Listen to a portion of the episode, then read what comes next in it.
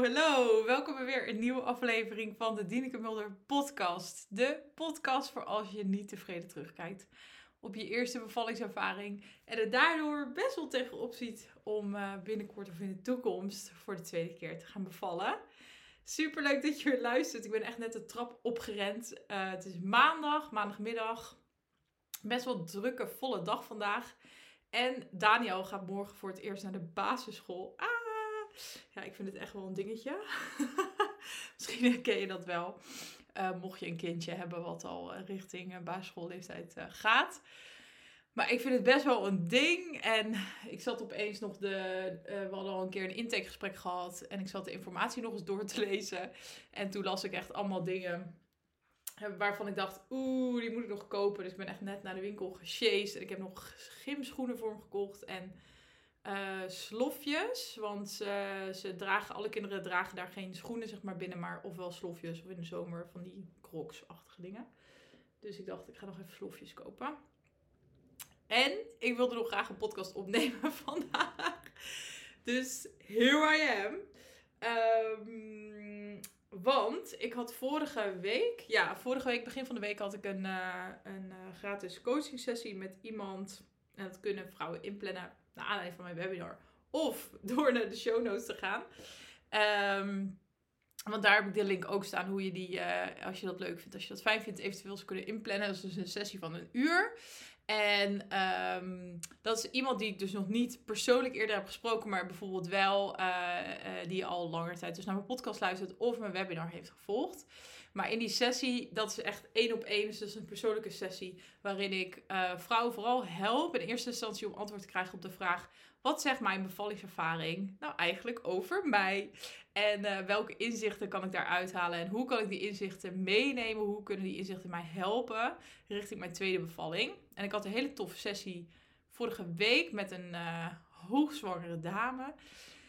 En uh, een van de dingen die we bespraken, wil ik anoniem uiteraard in deze podcastafdeling aflevering, holy shit, ik moet even iets rustiger praten. Wil ik in deze podcastaflevering met jou delen, omdat ik denk dat het best wel waardevol is. Zij noemde namelijk iets uh, tijdens die aflevering. En daar ging ik gelijk een beetje zo van op, uh, daar ging ik op aan. En daarmee bedoel ik, bij mij ging er gelijk een soort van, ja, lampje branden. Dat ik dacht van, hey, klopt dit wel? Het is namelijk zo dat als we uh, vaak, vooral als we voor het eerst gaan bevallen als we zwanger zijn, dat we onbewust mega veel overtuiging hebben over onszelf. In, en dat bedoel ik over onszelf als in hoe, ja, hoe bekwaam wij zijn uh, om te bevallen. Dat is altijd wel grappig. Um, want uh, daar krijgen we natuurlijk gedurende ons leven van allerlei boodschappen over mee. Bijvoorbeeld het feit dat je in films altijd vrouwen ziet bevallen op hun rug in een ziekenhuis, waarin ze een soort van van hun kind verlost worden door de arts. En waarin ze altijd heel veel pijn lijken te hebben. Denk maar eens aan de, hoe heet het? Volgens mij is dat van de gelukkige huisvrouw of van die series die je misschien vroeger al hebt, hebt gezien waarin vrouwen bevallen zijn. En onbewust laat je brein dat op en wordt het een soort van overtuiging. Dus in waarheid in jouw hoofd. Vind ik super interessant. En uh, daarnaast krijgen we ook dingen vanuit onze omgeving mee. Bijvoorbeeld, uh, misschien heb je wel uh, een beetje van die horrorverhalen gehoord van andere vrouwen, of misschien wel vrouwen uit je familie, waardoor je dus een beeld vormt over jouw bevalling, maar ook over jouzelf en jouw eigen, ja, ik zou zeggen, um, in hoeverre jij vertrouwen hebt in jezelf en in je lichaam dat jij kan bevallen. En die is ook, vind ik, ook super interessant. ik zat laatst een podcastaflevering voor mezelf terug te luisteren. En toen dacht ik, wow, ik zeg echt mega vaak interessant. Maar goed, dat is ook, ik voel dat ook echt zo. Ik vind dit echt heel interessant. Dus uh, als je dat irritant vindt dat ik het zo vaak zeg, sorry alvast. Maar ja, het is, uh, het is echt mijn woord.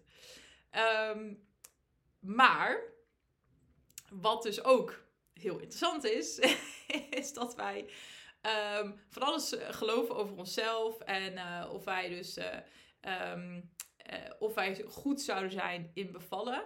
Aan de hand van dingen die, dus, die we over onszelf geloven, maar ook die we weer van anderen hebben meegekregen. Ik dacht bijvoorbeeld, mijn moeder, mijn um, eigen echte biologische moeder, met wie ik al heel lang geen contact heb, Zij is, ehm, ik ben de oudste en daarna is zij nog van vier kinderen bevallen. Uh, dus na mij.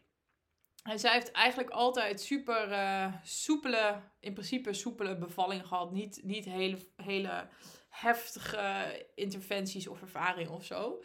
En uh, van de eerste drie, inclusief mijzelf, is ze ook thuis bevallen. Um, en daardoor had ik ook een. Uh, en ook redelijk snel, dus niet heel lang of zo. Tenminste, dat dacht ik toen. En dus ik had ook een overtuiging dat, um, dat mijn bevalling daardoor ook super snel en, uh, en soepel zou gaan. Dus op zich best wel, uh, best wel, op zich wel een positieve overtuiging. Maar die overtuiging heeft wel heel erg mijn bevalling beïnvloed. Omdat ik toen dat niet gebeurde, constant dacht van, hoe kan dit nou? Ligt het aan mij? En ik snapte er, uh, ik snapte er helemaal niks van.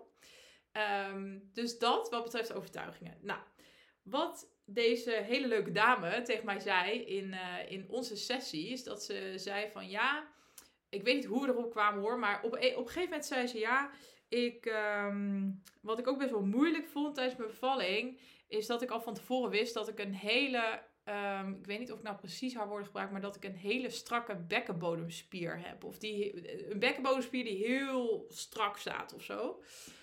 En toen zei ik, en toen begon ze alweer verder te praten. Zei ik, hè, maar ik zei, hoe weet je dat dan? Hoe ben je daar zo zeker van dat dat zo, zo is? En ze zei, nou, ik ben best wel, um, um, in de jaren voordat ik zwanger ben, ben ik best wel regelmatig uh, naar de gynaecoloog geweest voor, nou ja, een ander zou ik, weer niet, zou ik niet te veel details dan hier nu over noemen, maar in ieder geval voor wat dingetjes. En als ze daar dan was, dan zij heeft, eh, had blijkbaar die gynaecoloog een paar keer gezegd van, uh, die, die sprak het ook uit van, wow, je hebt best wel een, uh, een bekkenbodemspier die erg strak staat. Dus ik zat er zo over na te denken en toen zei ik van, maar ik zei, heb je het ook misschien eens vanaf een andere kant bekeken? Want eh, geen enkele vrouw vindt met haar benen wijd bij een gynaecoloog voor een onderzoek liggen heel prettig. Ook niet bij de huisarts. En dan gaat er dus heel vaak zo'n, uh, eerst zo'n enebek in, wat al echt niet fijn is. Dus alleen dat al zorgt, denk ik, bij elke vrouw ongeveer dat je dus een soort van, ja, het is, niet, het is een beetje lastig om heel erg te ontspannen, zeg maar. En dat merk je al bij seks bijvoorbeeld. Als je daar niet genoeg opgewarmd bent en in de mood, ja, dan gaat het gewoon, dat herken je denk ik wel, dan gaat het gewoon uh, wat minder soepel allemaal. En, um, en zo werkt het nu natuurlijk ook als je zo'n onderzoek hebt. En dan lig je ook nog in een soort van hele klinische omgeving, benen wijd met iemand die je niet kent.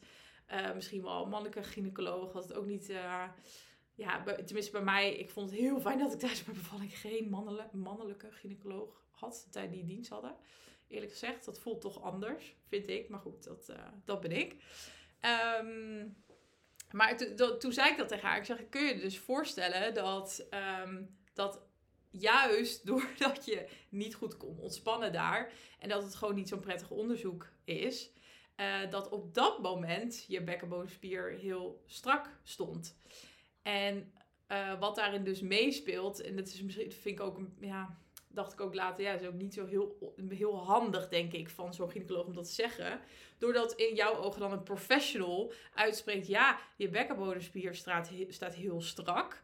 Waardoor je ook nog eens gaat denken, dat wordt door een arts, door een professional gezegd. Dus je gaat het heel erg um, generaliseren ook van, oké, dan zal die dus wel, dan is er dus iets mis met mij en dan staat hij altijd heel strak, zeg maar. Dus daar had ik het zo met haar over. En, um, en ze zat ook zo een beetje zo, zo te kijken, zeg maar, tijdens ons gesprek. En ik zag dat er iets, dat er iets in haar hoofd uh, gebeurde. En daar hadden we best wel een mooi gesprek over. En ik zag letterlijk, zeg maar, aan haar gezichtsuitdrukking... dat er iets veranderde in hoe zij, um, hoe zij dus daarnaar keek. En toen vroeg ik ook van wat hoe heeft dit dan, wat voor invloed heeft dit gehad op je bevalling? Toen zei ze, nou, eerlijk gezegd, dacht ik constant, als er iets niet helemaal lekker ging of niet vorderde, ze heeft uiteindelijk een ziekenhuisbevalling gehad met best wel wat interventies, dat het dus lag aan dat mijn bekkenbodemspier uh, te, te strak is, zeg maar. Um, dus daar hebben we een beetje een, gesprekje over gehad. En, um, en toen dacht ik dus na die sessie, ik denk dat dit iets is, en niet per se deze overtuiging, maar wat heel veel vrouwen um, herkennen. En wat denk ik ook wel goed is om te delen. Dat dit, nou ja, één, dat het dus heel normaal is. Ik had ook dit soort uh, overtuigingen voordat ik, uh, voordat ik ging bevallen. Maar twee, dat het heel um, fijn kan zijn. Uh, en heel waardevol om een beetje te snappen hoe dit proces in je brein werkt. Het is namelijk zo, we hebben dus drie delen in ons, ons, nee, ons brein bestaat uit drie delen. De voorste deel is letterlijk voor, verder voor in je hoofd. Dat heet het rationele deel van je brein, de neocortex. En dat deel is dus echt het bewuste deel, je ratio. Alleen dat deel eh, is ook het deel wat we niet zoveel gebruiken. Hoe gek dat ook klinkt. Minder gebruiken dan de twee achterste delen. Dus het achterste deel, ik zit het letterlijk aan te wijzen op mijn hoofd. Maar het achterste deel heet het limbisch systeem. Dus dat is het deel wat gaat over gevoel, emoties. Dat is een een deel wat vooral in je onbewuste, wat onbewust is, zeg maar. En dan heb je nog het helemaal het alleroudste achterste deel, dat is je reptiele brein. En dat gaat dus over, dat wordt echt alleen ingeschakeld bij gevaar. Of als je brein detecteert van dit zou wel eens gevaarlijk kunnen zijn. En dat gaat over die fight, flight, freeze or fawn. Die heb je ook nog, dus een beetje pleasant, uh, dat je pleasant wordt.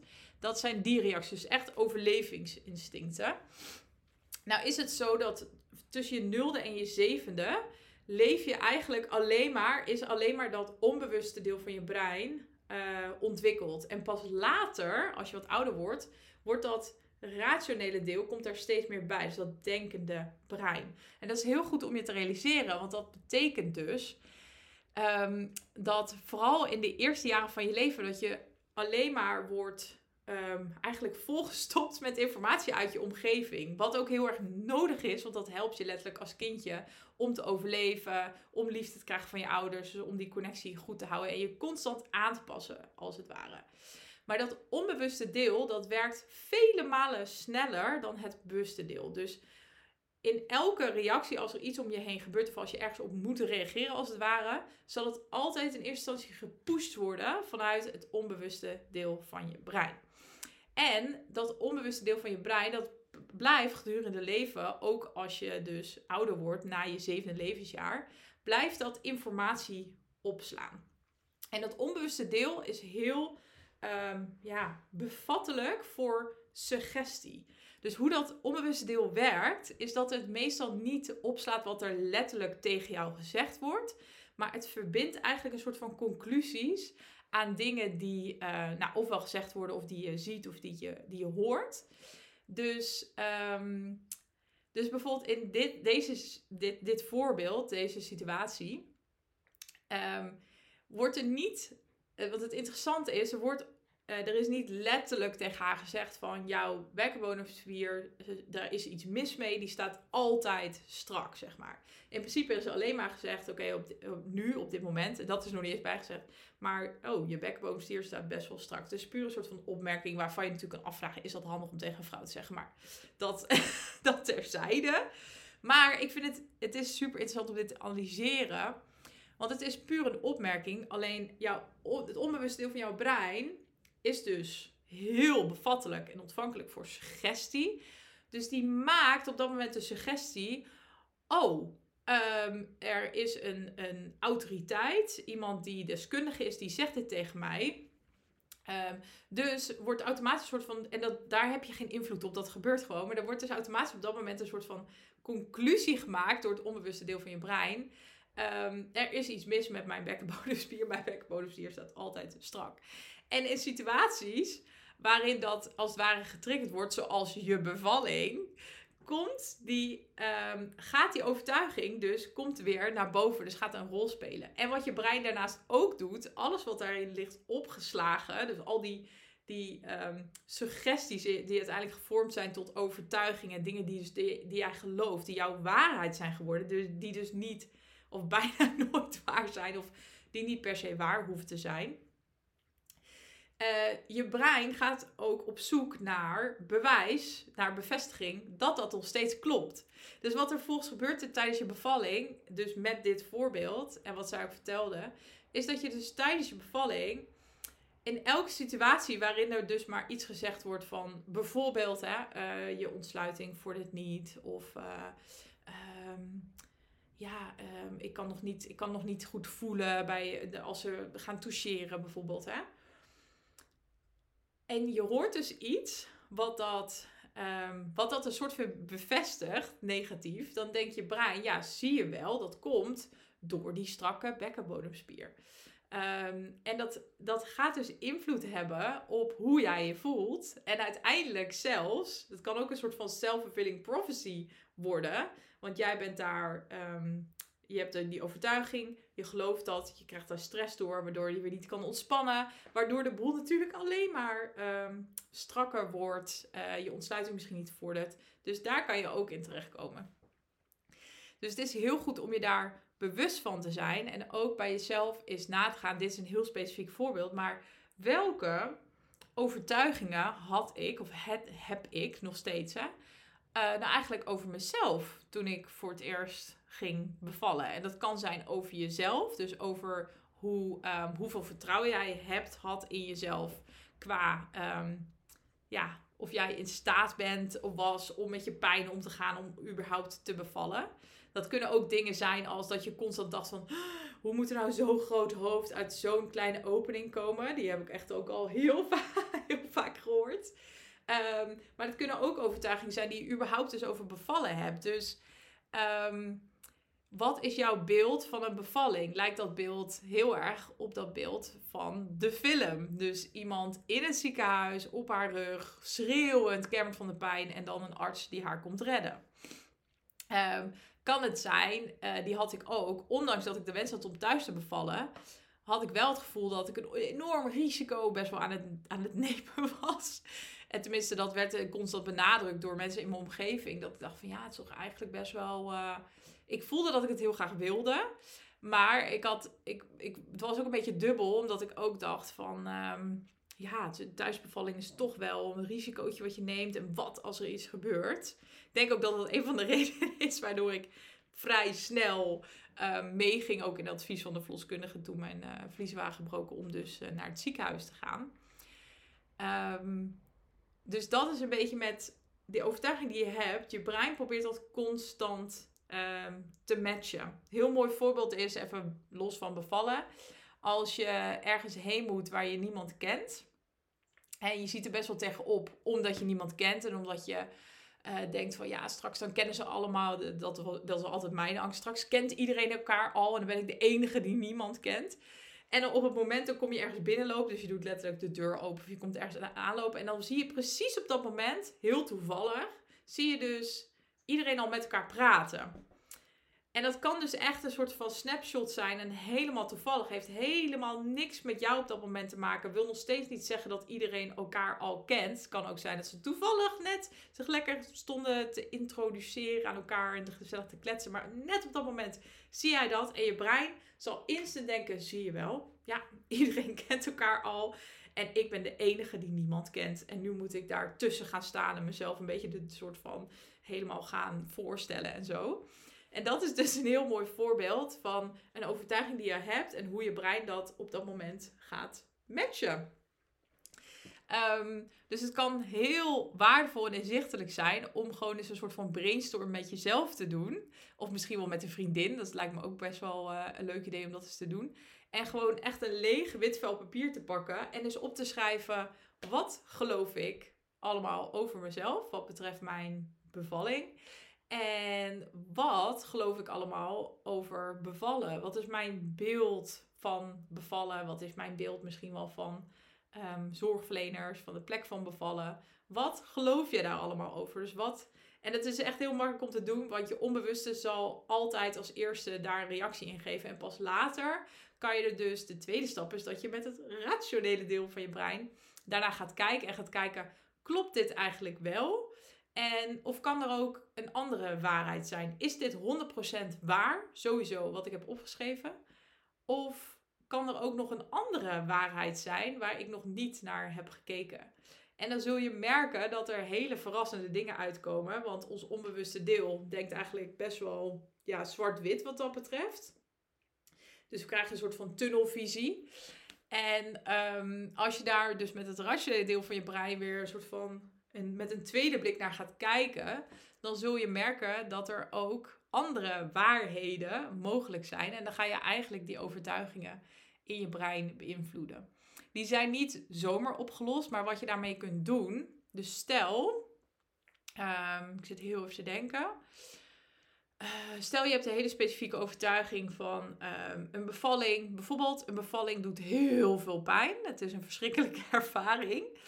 Ehm, dan kan je dus sowieso eerst beginnen met dat vel papier en alles op te schrijven wat daarbij hoort. En misschien wel letterlijk ook wat je visualiseert als je aan, aan je bevalling of een bevalling denkt. En vervolgens uh, dus meer gaan rationaliseren van klopt dat inderdaad? En daar alles bij opschrijven. En hoe je dan het onbewuste deel van je brein kunt gaan beïnvloeden, is door ehm, bijvoorbeeld video's of podcasts te gaan luisteren die een andere waarheid daarover delen. Uh, dus wat ik heel veel heb gedaan na mijn eigen bevalling, is YouTube-video's ben ik gaan kijken van vrouwen die, um, uh, die freebirten. Dus die ervoor hebben gekozen om in ieder geval zonder zorgverlener te bevallen. En heel vaak zijn er wel andere mensen dan bij, maar in ieder geval geen zorgverleners. En dat betekent dus dat je eigenlijk altijd een hele hands-off bevalling ziet. Dus zonder interventies, vaak thuis natuurlijk. Ja, altijd thuis, want het is geen freebird. Maar uh, thuis. En um, dat heeft stukje bij beetje best wel mijn onbewuste soort van geherprogrammeerd. Dat ik zag dat... Um, dat een bevalling ook een hele andere ervaring uh, kan zijn. En dat het plaatje wat ik daarvoor altijd had in mijn hoofd van schreeuwend op je rug met je benen omhoog, dat dat plaatje helemaal is veranderd, als het ware. Um, dus dat kan je daarmee doen. Je kan natuurlijk ook lezen. Uh, of gaan lezen, uh, lezen, luisteren, kijken. Het kan op hele verschillende manieren zijn. Het ligt er ook aan wat jij prettig vindt. Welke manier, welke, ja, welke manier jij nieuwe informatie tot je neemt. Maar je zal merken als je dat dus heel vaak doet, dus de kracht zit hem in de herhaling, dat je eigenlijk het onbewuste deel van je brein gaat herprogrammeren. En om weer even terug te komen op dat hele specifieke voorbeeld van die dame in het begin, dus mijn. Uh, het, de overtuiging van mijn bekkenbodemspier is altijd super strak en daardoor wordt het moeilijker voor mij om te bevallen. Um, daarvoor zou je ook bijvoorbeeld, wat ook kan werken, is met andere vrouwen in gesprek te gaan. Hoe zij dat hebben ervaren. En dat het liefst natuurlijk een beetje met de positieve verhalen. Um, maar ook daarin video's te gaan bekijken. Waarin je dus, het klinkt misschien een beetje gek, maar waarin je dus echt um, heel gedetailleerd bijvoorbeeld um, een babytje geboren ziet worden. Echt. Dus dat je die vagina echt ziet openen om ook je brein een soort van her te programmeren van oké, uh, en een soort van nieuwe affirmatie ook te creëren. Dat helpt ook, affirmaties, door affirmaties te gaan opzeggen. Uh, en een nieuwe affirmatie voor jezelf te creëren van mijn bekkenbodem is um, super flexibel en beweegt met alles mee, zeg maar. Dus dat zou een affirmatie kunnen zijn. En wat helpt je dan om die affirmatie te gaan installeren in je onbewuste brein? Is door dus om of te luisteren om te zien. Of te zien, zeg maar. Dus heel veel ja, video's te gaan bekijken. Kan ook natuurlijk via Instagram. Uh, dus dat, dat wilde ik je vandaag meegeven. Laat me weten, want dat vind ik heel leuk. Welke Um, als je deze aflevering hebt geluisterd, welke overtuigingen komen dan als eerste bij jou naar boven? Of wat geloof je over jezelf? En laat me dat even weten via een DM. Ehm, vind ik gewoon leuk om daar even over te, over te horen. Kijken wat voor andere voorbeelden er binnenkomen. En uh, dan kan ik daar altijd weer een nieuwe aflevering over gaan maken. Of, uh, of even een Instagram post of een reel over maken. Dat vind ik ook tof om te doen. Dus, uh, dus deel dat lekker met mij als je dat fijn vindt. Dus welke overtuigingen komen als eerste naar, naar boven bij jou als je deze aflevering hebt geluisterd? Die je hebt over jezelf of over je bevalling. Dus wat geloof jij over jezelf en, uh, en zou je daarmee aan de slag willen? Heel benieuwd naar. Voor nu Bedankt voor het luisteren. Super fijn. Um, mocht je um, net gestart zijn met het luisteren van mijn podcast en nog geen review hebben uh, achtergelaten, zou je dat dan alsjeblieft willen doen? Want daarmee help je mij om weer uh, andere vrouwen te bereiken met de podcast. Hoe meer reviews, hoe meer uh, Spotify en Apple Podcast ook mijn podcast gaat pushen als het ware. Dus meer vrouwen hem kunnen vinden. Dus daar maak je me heel blij mee. Twee seconden werk. Je hoeft alleen maar de sterretjes aan te klikken. En uh, dan zou ik zeggen, bedankt voor het luisteren en tot uh, de volgende. Doei doei!